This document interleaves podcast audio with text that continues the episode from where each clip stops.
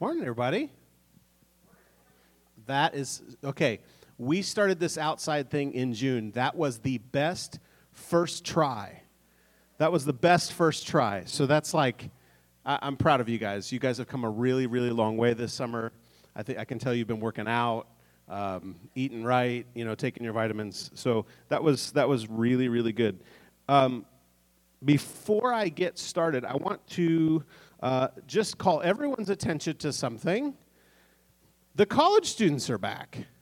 Yay!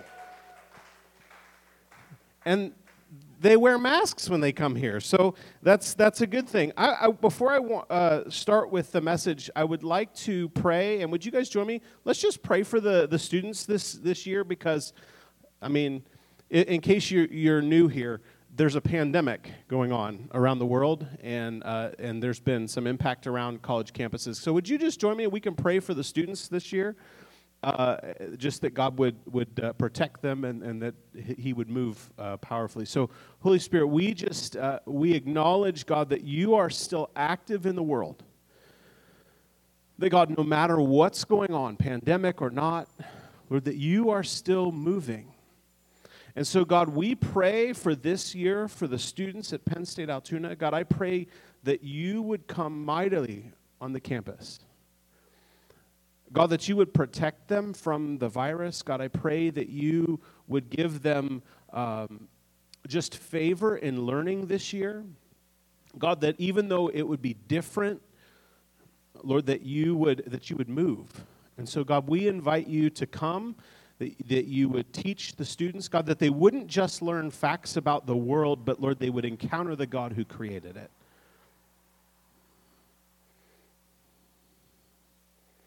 So, God, we invite you to move among the students. We pray in Jesus' name. Amen. Amen. Well, here we are. In case you didn't know, let me catch you up. You know, all the, the TV shows that you watch now in series on like Netflix, uh, and stuff like that. They all have uh, the, the first like 60 seconds is like a recap. Have you guys seen that? Like they do this recap, but it's not even like in order. It's sort of like little glimpses of things that they want you to know before you start watching this episode. But uh, in case you didn't know, uh, there is a pandemic going on, and we are about to get to the cold season of the year.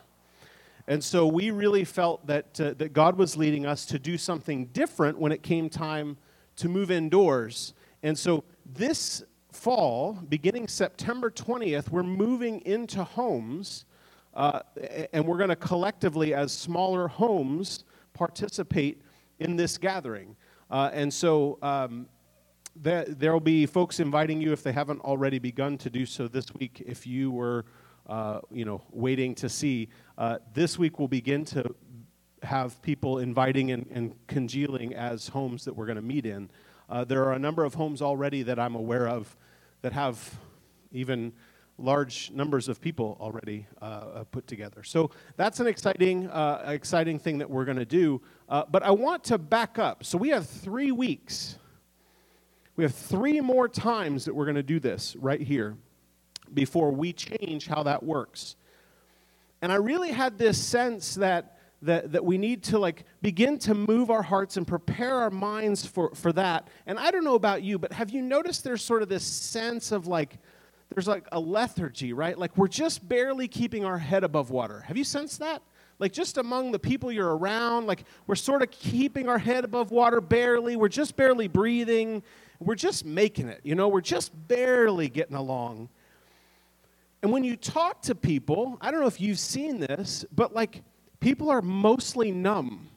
Have you seen that? Like, have you experienced that maybe even in your own life? That people right now, like, you talk to them, and usually they would be vibrant people, but there's sort of this numbness and just lethargy, and it's like, it's exhausting to survive in a pandemic. Have you, have you seen that? And maybe that is your experience now.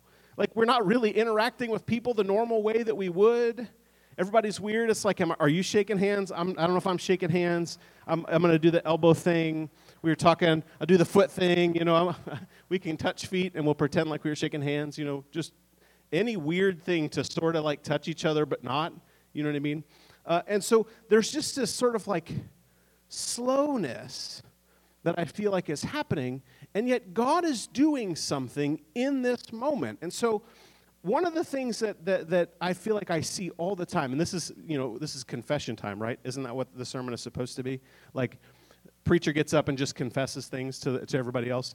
So, I have a confession to make. I don't believe frequently that the church as we experience it in the world is all that God intended. Anyone else feel that way? Like there's something missing. That's like how I feel about this. And I mean, if you know me, we've had maybe we've had conversations about this, but I think when you look at scripture, when you look at the Bible, when you look at Matthew, Mark, Luke, John, Acts, you see this like sort of explosive, exciting adventure happening. Don't you? Don't you see this sort of thing like, you know, Paul is going to get beaten up and he's going to get left for dead, but then he gets up and he comes back into town and, you know, and, and people are getting healed and there's this guy who's dangerous and breaks all these chains and rocks and he's demonized and Jesus casts out the demon and then this guy is like sitting in his right mind. Like, do you see that? Like, as you read scripture, it's like this vibrant, exciting thing that happens and this adventure that we're on with God. And then I look around in our society, and what do we see labeled as church? Well, right now in a pandemic, we see a lot of buildings that nobody's using. It says church. This must be a church. That in a lot of places, what church ends up looking like is row after row after row of people watching one or two people exercise their gifts. Have you seen that? I mean, you're doing it right now, whether you know it or not not to like call you out or anything, but that's what's happening right now. All the people at home are sitting on their couches in their pajamas. I mean, you guys got dressed, I'm, and I thank you for that. I appreciate it.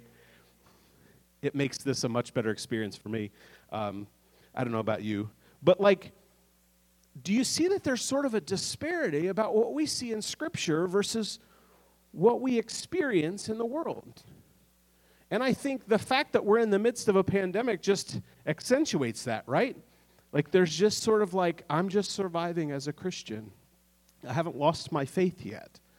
There's this, this sense of like nothing is really uh, too exciting. We're just barely making it. And, and now, when we're in the midst of this, this pandemic, I see people just sort of going, well, everything is on hold. Have you said that? Have you seen people say that? I've said that well, this is COVID has really messed everything up. Right? I mean, the fact that you all are sitting here wearing masks tells you that something is off. And, and, and there's like, things just feel off. And we have this idea that maybe, like, well, we'll just put on hold and we're just going to wait for a vaccine and this is what we have to do. But here's the deal I believe that even in a pandemic, God desires the church to be this community that is vibrantly alive and changing things in the world by the power of the Holy Spirit. You see, here's what I realized. I don't think God was surprised by COVID. I don't think God was like, oh, didn't see that coming. That was a plot twist. I don't think that, that anywhere in, in the God of the Bible that we would see that he's like, well, COVID is there, so the kingdom is going to have to pause and we're going to have to stop. The kingdom is not advancing now until, you know, Johnson & Johnson can come out with a, a one-dose vaccine. Like, this is not, th- these are things God has not said, right?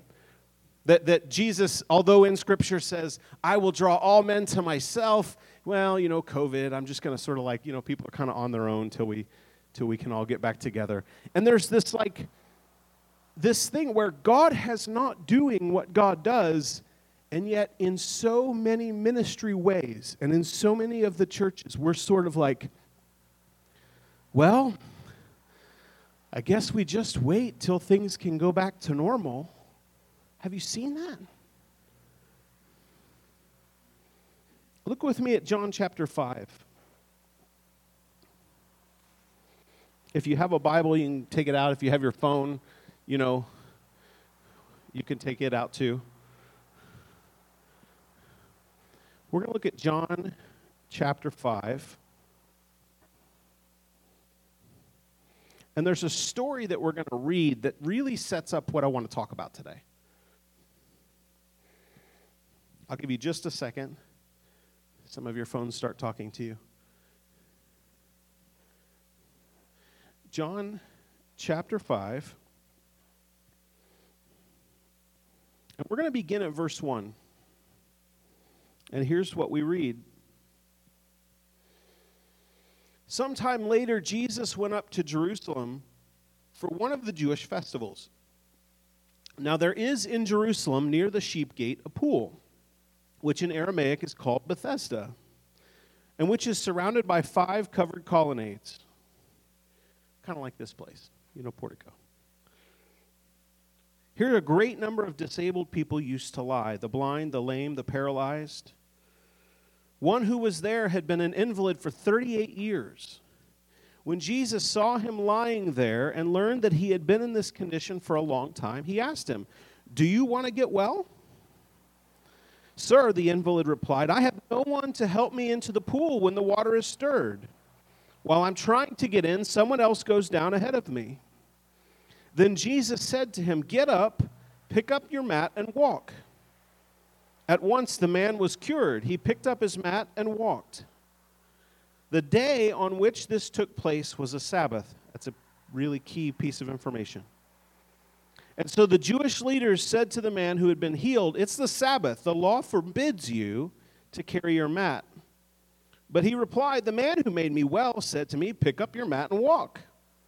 So they asked him, Who is this fellow who told you to pick it up and walk? The man who was healed had no idea who it was, for Jesus had slipped away into the crowd that was there. Later, Jesus found him at the temple and said to him, See, you are well again. Stop sinning, or something worse may happen to you.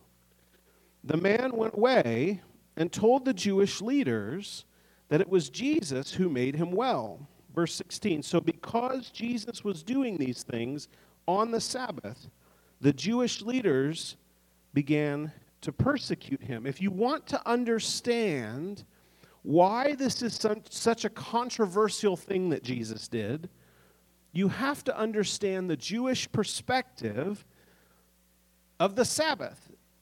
If you know your Old Testament, if you dig all the way back to Exodus 20, there's the Ten Commandments. And uh, in Exodus 20, God chooses the Israelites as his people, and he says, To be part of this covenant, here's the, the ways that you, you demonstrate that you're my covenant people. One of the things that he says in verse 8 of Exodus 20, you don't have to turn there, says, Remember the Sabbath day by keeping it holy. Six days you shall labor and do all your work, but the seventh day is the Sabbath to the Lord your God. On it you shall not do any work Neither you, nor your son or daughter, nor your male or female servant, nor your animals, nor any foreigner residing in your towns. For in six days the Lord made the heavens and the earth, the sea and all that is in them. But he rested on the seventh day. Therefore the Lord blessed the Sabbath day and made it holy.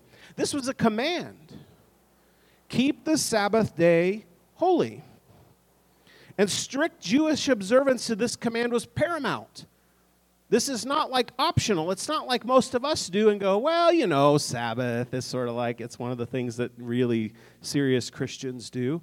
This is like, this is what we do. And, and so it was so important that failure to keep the Sabbath at times resulted in death. If you willfully did not keep the Sabbath, there's passages in the Old Testament where you were stoned to death. It was critical. So important that, it, that the Jewish leaders built a list of rules in order to make sure we didn't even get close to breaking that. There were, uh, in fact, 39 categories of activity that were forbidden in order to make sure someone didn't accidentally work on the Sabbath. There were 39 different categories of work. For example, let me give you an example of what these are like. You ready for this? Climbing a tree on the Sabbath was forbidden. Any tree climbers? Anybody like to try climb trees? A few people, yeah, a couple.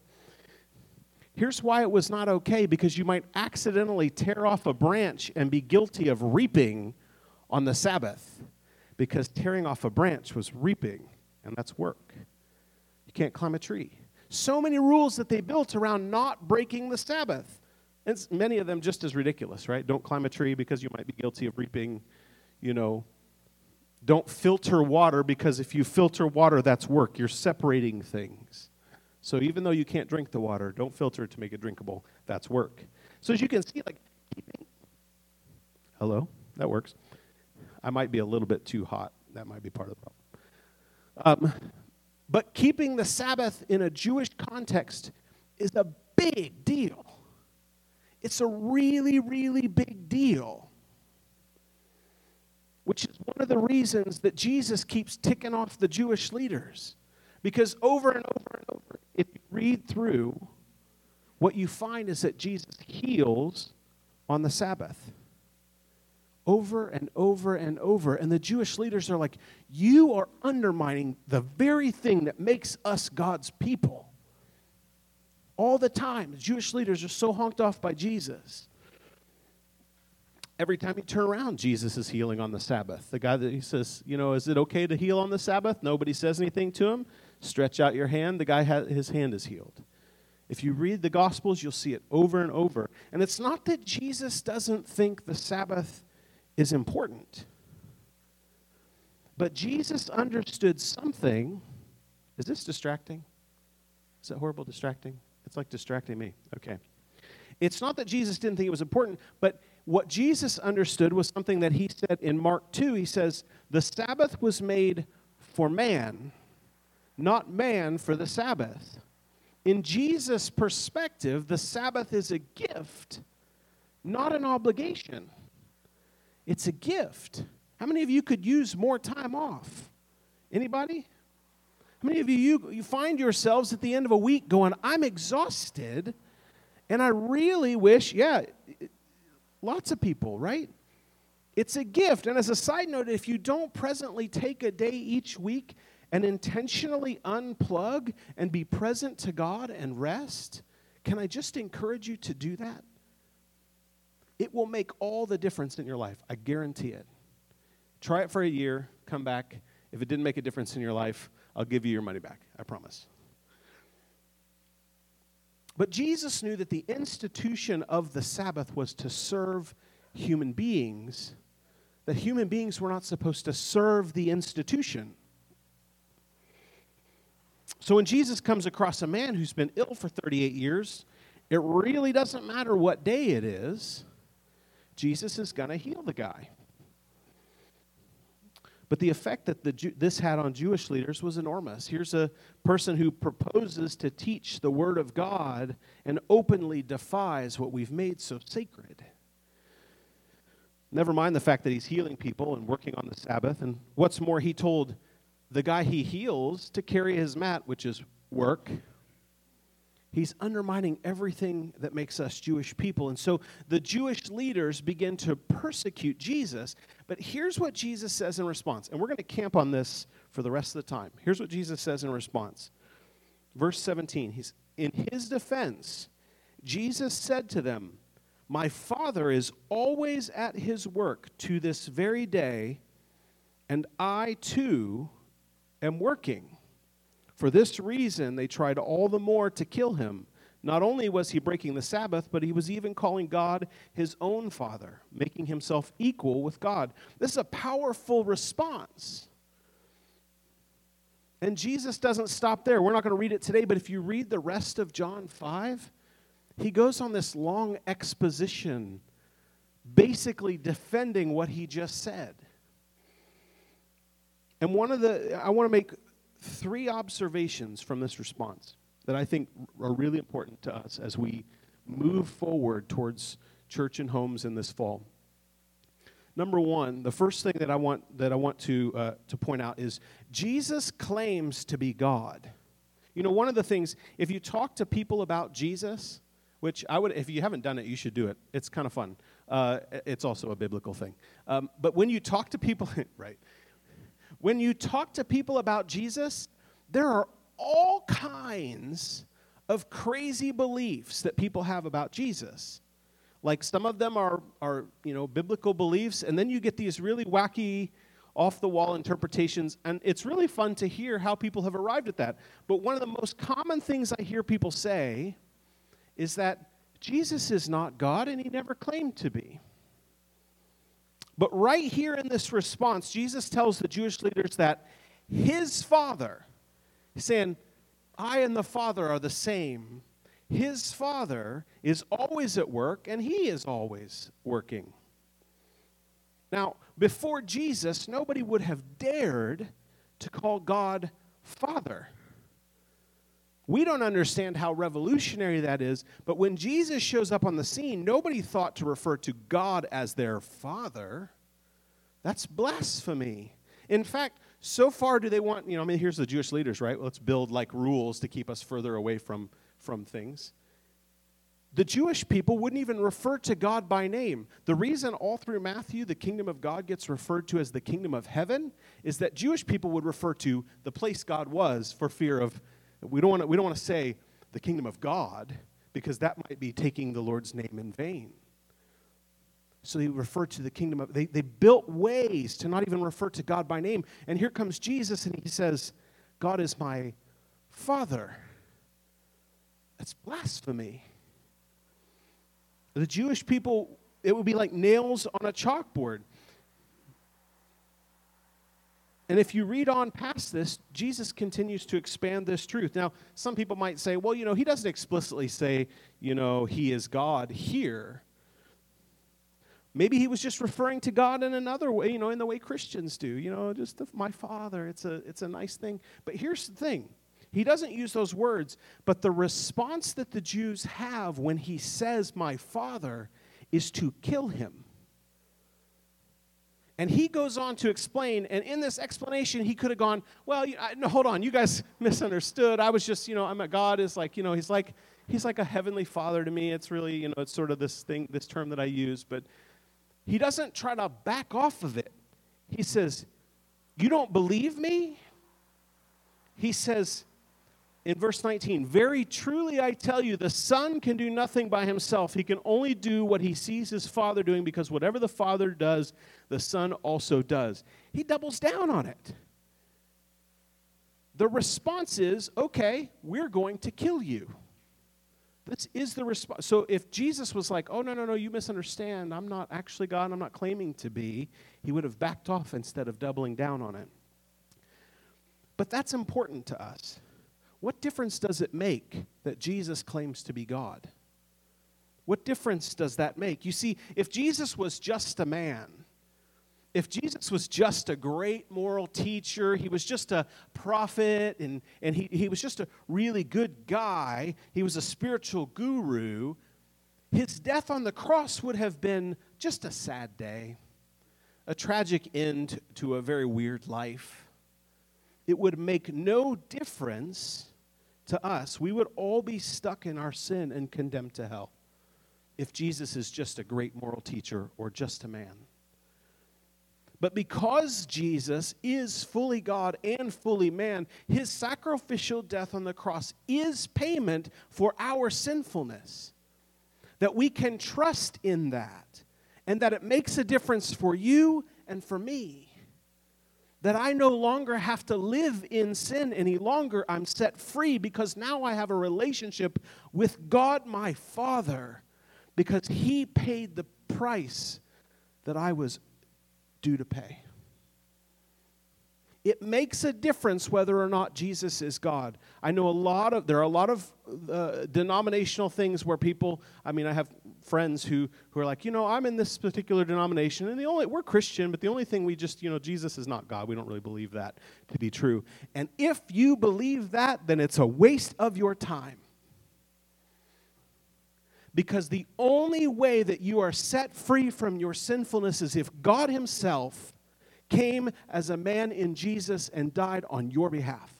Otherwise, you're still stuck in sinfulness. It matters that Jesus is God. Because Jesus is fully God and fully man, the offer is on the table for you and for me to be made new. It makes a difference. So, the first observation is Jesus is God. The second observation I want to make from his response is God is always at work. God is always at work. Jesus responds by saying, My Father is sometimes, you know, most Saturdays at work. No, he says, My Father is always, always at work. There's never a time that my Father is not at work. I want you to take in the magnitude of that statement. I mean, think about it. God is always at work. Right here, right now, God is at work. Whether you can see Him or sense Him or not, He is at work. In the neighborhood that surrounds us right now, God is at work. For those of you at home, in the house next door to you, in the apartment across the hall, God is at work. In the workplace that you work in that feels like a disaster and feels like it's like in the pit of hell, God is at work. That there's no place that God is not at work. Whether you're awake or you're sleeping, God is at work. Whether you're happy or you're sad, God is at work. Whether you feel close to God or you feel far from God, God is at work. Whether circumstances look great or circumstances look bleak, God is at work. Always. Whether you're in a pandemic or everything is normal, God is at work. Like the song says, even when I don't see it, you're working. Even when I don't feel it, you're working. You never stop you never stop working. Have you thought about what it means that God is always at work? Friends, this is, this is a truth that's so filled with hope. Romans 8:28 says this, and we know that in all things God works for the good of those who love him who have been called according to his purpose. The same God that is always at work and who made a way for you to have relationship with your father that god is working all things all the time to the good of those who are in relationship with him. Do you know that? Do you know that in your life today? That god is working all things not just the good things not just some of the things that he happens to see on a tuesday. That god is working all things to the good of those who love him. For those of you in a relationship with jesus you can trust that God, who is always at work, is working all things to your good. When things are great, you can thank God because things are amazing and thank you, Lord, for all that you've done for me. And when things are terrible, you can say, Thank you, God, that you are shaping me into the image of Jesus. All things, God is always at work for the good of those who love him. One of the twisted beliefs that, that many of us have is that everything depends on us. Any overfunctioners here? Anybody believe everything in the world depends on you? Cool. Like three of you, and the rest of you, we'll pray for you later. There's so many of, and I think this is probably part of the reason many of us don't take a Sabbath, right? Because we think, I don't know what will happen in the world if I take 24 hours off. It will just collapse. Don't you know I am the linchpin that keeps the world spinning? You know, it would just be a cataclysmic, horrible experience if I take any time off. We believe that we are so important. We live with this hugely inflated idea and sense of what our role in the world is and in the kingdom is. We think our place is so critical. Like if you, know the mar- movie marquees, and, and here's, how we, here's how we believe the, the movie is called The Kingdom. And then right below that, there's Jesus and you, right?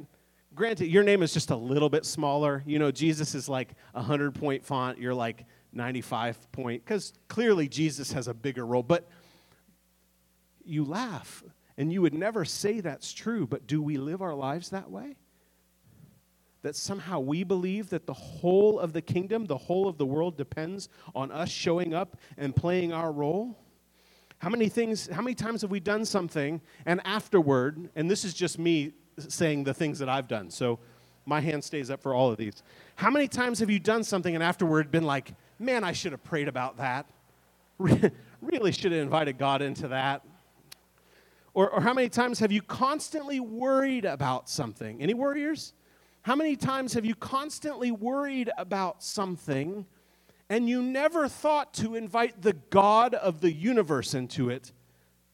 You just worried about it. Like your worrying is somehow going to change everything. Like you are you're you're grade A, high class worrier. Like your worry actually accomplishes something. Or how many times do we find ourselves turning to prayer only after we've exhausted all available resources? Is that you or is that just me? Where we feel like our effort is the thing that's going to make the difference. And only after that doesn't really re- yield the result that we want, then we invite God into it. Anybody else do that? We think our part is so large, but it's God who is always at work. The way the marquee actually reads, it says the kingdom, and right below that is Jesus, and your name and my name aren't even on the marquee. Like we play a bit part in this grand narrative that God is writing that Jesus stars in. Do you get that? That should bring you hope and a little bit of relief for those of us, us that feel like we have to do it all. Having just said that, I'm going to finish with this third observation.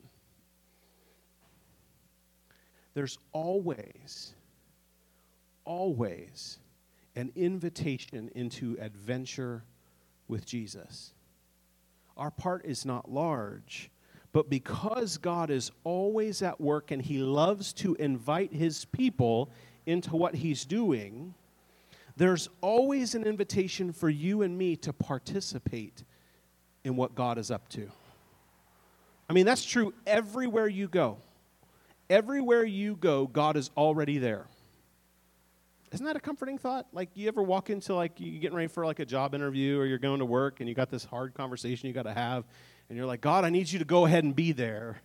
I need you to show up in this moment. He's already there. It doesn't matter where you, you walk into Walmart, God is already at work. Everywhere you go, God is there and is moving. And it's the role of every follower of Jesus, as Paul says, to walk by the Spirit, to keep in step with the Spirit. Every step we take, we're going, God, what are you doing here? What are you doing in this moment? What are you doing in this place? And when He shows you, you get to participate. You know, it's really hard to think about like evangelism and like, you know, words of knowledge and prophetic stuff. It's really hard to think about going into a place and manufacturing that stuff, isn't it? Like, it, it's a lot of pressure if you're like, well, you got to go share a prophetic word with somebody, share what God is doing. It's really hard if you think, man, I have to go create something. Anybody ever lay hands on somebody and feel all this expectation that they have to get well or else you've done God wrong? You ever have that feeling? I'm going to pray for this, and what happens if God doesn't do it? The pressure is off if you say, God, what are you doing? And you look around and you see what He's up to, and then you just go do that. Maybe it looks like when you're in the grocery store, he prompts you to pay for someone else's groceries. Maybe this is the way that you, this is what God is doing. Or maybe when you're at Sheetz, He gives you a word of encouragement for the cashier. That everybody who blows by that cashier and doesn't say a word, and they, they say, you know, do you have a Sheetz card? They put it up, and, and they don't ever say a word to them, and they check out, and there's never a word, and this person is never seen, and maybe God says, I want you to go tell that person that I see them that I'm proud of them. Isn't that a lot easier than feeling like you have to manufacture something? You just walk in and you say, you know what? I, am weird. Like sometimes God says things to me, and I feel like He wants me to tell you that He sees you, that your work does not go unnoticed. Maybe you pass a homeless person and you humanize them by asking their story. I mean, it's not a big thing. It's not like you have to buy them a house and put them up and get them a job. Maybe the thing that you do is you say, I see you. Tell me your story. How did, how did you get here? Tell me what's, what, what what's going, gone on in your life. Maybe when you're dealing with your coworkers, God would invite you to pray for them. Instead of going to the water cooler and talking about them, maybe He would invite you to pray for them. There's limitless possibility of the ways God, who is always at work, will invite you into what He's doing. limitless possibility. All, the only limit is will we in, ask him what he's up to? One of the things I've heard so frequently, I've even said it myself, is that, well, COVID has put everything on hold. Well, you know, COVID's messed everything up. God is not surprised by COVID. We were having conversations with Evan uh, this past week. Monday, he texted us and was like, Well, it looks like they're not going to let us on campus this year. Like at all. Looks like they're just not going to let us on campus. And I think there's like this, well, okay, well, we pay you to be a campus minister, and that's sort of your job role. What are you going to do? Sorry, Evan, I love you. I'm not bagging on you, I promise. Uh, he's at home. Everybody's like, where's Evan? I don't see him. But like, there's this thought, and the, the thing is, is this is not a surprise to God. He's not stunned that we can't go on campus to do campus ministry this year. He's not surprised. And so our role is to say, okay, God, you still intend for college students to know you. You still intend for students to fall in love with Jesus. How are you doing that now? Maybe that's the place that we need to be in. You had grand hopes. You had high hopes for the way that you were going to do ministry with those around you. You had high hopes for how you were going to share your faith with your neighbor. And you had high hopes for what you were going to, you know, how you were going to pray for people. And you were going to go to this event that was really going to be great for you. And all of that has stopped. And yet, God is still at work and He invites you into what He's doing. Do we have the faith to say, God, what are you doing? I want to join you. God's not surprised by this. What you might discover is that as we move church into homes, is that God is already at work there and is going to do way more than we could ask or imagine. I mean, that's in the Bible somewhere, right? That God will do way more than we could ever ask or imagine. What if God wanted to use your home that you meet in over the next few months to reach the friends and neighbors that you have who would never come to this? What if that's what God's up to? What if that coworker that you go to work with all the time that you've really sort of been nervous, you're like, ah, I was going to invite him to church, but he really doesn't seem like cool. But he would come over to your house for breakfast. What if that's what God's up to? And what if we had the courage to say, God, I want to participate in what you're doing? Friends, God is always at work, and He loves to invite us into what He's doing.